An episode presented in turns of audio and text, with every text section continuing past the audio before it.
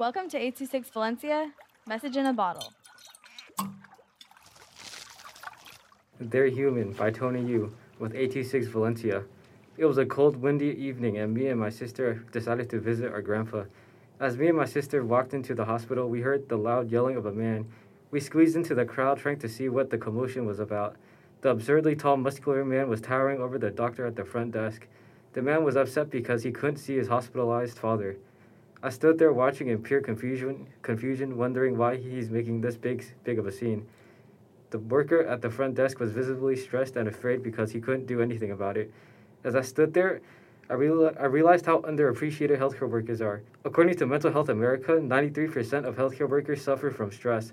Looking back on the situation, the doctor was probably already suffering from mental health, and having someone by having someone be hostile towards him wasn't helping it at all. Taking time out of your day to build human connections can make it significantly easier to find happiness. Having a quick conversation with a friend or coworker can easily put you in a better mood. According to the Center for Disease Control and Prevention website, all healthcare workers are encouraged to communicate with their coworkers, supervisors, and employees. When the situation at the hospital died down, me and my sister went up to him to start a conversation. We made jokes about how stupid the man was, which seemed to make him relax a bit. Even if it was a small chuckle, his demeanor completely changed.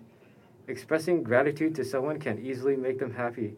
According to an article on MedStar Health, saying thank you to healthcare workers can greatly reduce them their burnout. A simple expression of gratitude can cause them to know how much of a positive impact they've made on your life. After the conversation with the doctor, we asked him what room our grandpa was. Before we walked away, me and my sister both smiled and said thank you. The wide grin on his face made us feel good. Even even though stress, trauma, and burnout have a large impact on the mental health of healthcare workers, it can be improved through gratitude and human connections. Uh, I learned that healthcare workers suffer from bad mental health more than anyone else, so it's important that we thank them and respect their hard work. 826 Valencia is a non-profit organization dedicated to supporting under-researched students with their writing skills and to helping teachers inspire their students to write.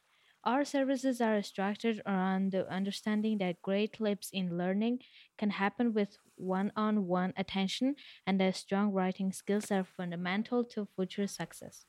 If you want to hear more podcasts or learn more about the organization, visit us at 826valencia.org.